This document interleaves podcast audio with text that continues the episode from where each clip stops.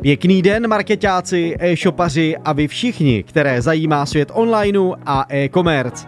Já jsem Marek a vítám vás u podcastu o Google Analytics 4. S nástupem Google Analytics 4 pro vás mám několik dalších myšlenek, které navazují na mé předchozí podcasty na toto důležité téma. Pokud jste už v situaci, kdy vám nové Google Analytics 4 měří a poskytují nějaká první data, automaticky vám přijdou na mysl otázky, kde máte co hledat a jaké oblasti si pohlídat. Na řádcích níže jsem proto sesumíroval, jak data v novém Analyticsu řeším já.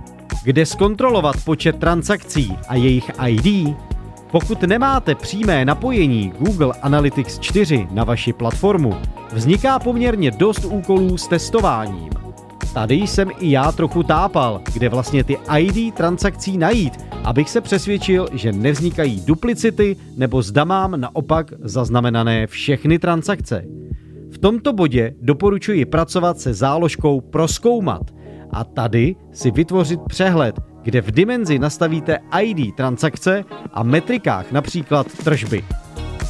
Analýza nákladů.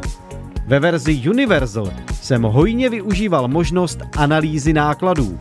Tato funkce však už vyžaduje hluboké znalosti a tady jsem si potvrdil, že to tak skutečně je.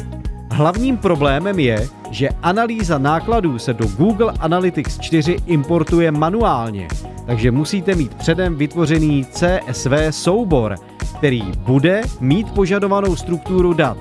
Důležitým prvkem je potom existence UTM parametru, UTM ID, který správně přiřazuje náklady jednotlivým kanálům. UTM parametry ano, UTM parametry jsou v Google Analytics 4 zásadní věc. Pokud chcete mít vše hezky pod kontrolou, je potřeba všechny vaše kampaně tagovat a mít jednoduše systém. Modifikace událostí. Na závěr bych ještě zmínil modifikaci událostí. Tu najdeme v datovém streamu a může se hodit pro sloučení některých zdrojů. Vys můj příklad v náhledu. Jednoduchá možnost vlastních konverzí. Tuto možnost najdeme opět v datovém streamu v části Vytvořit vlastní událost.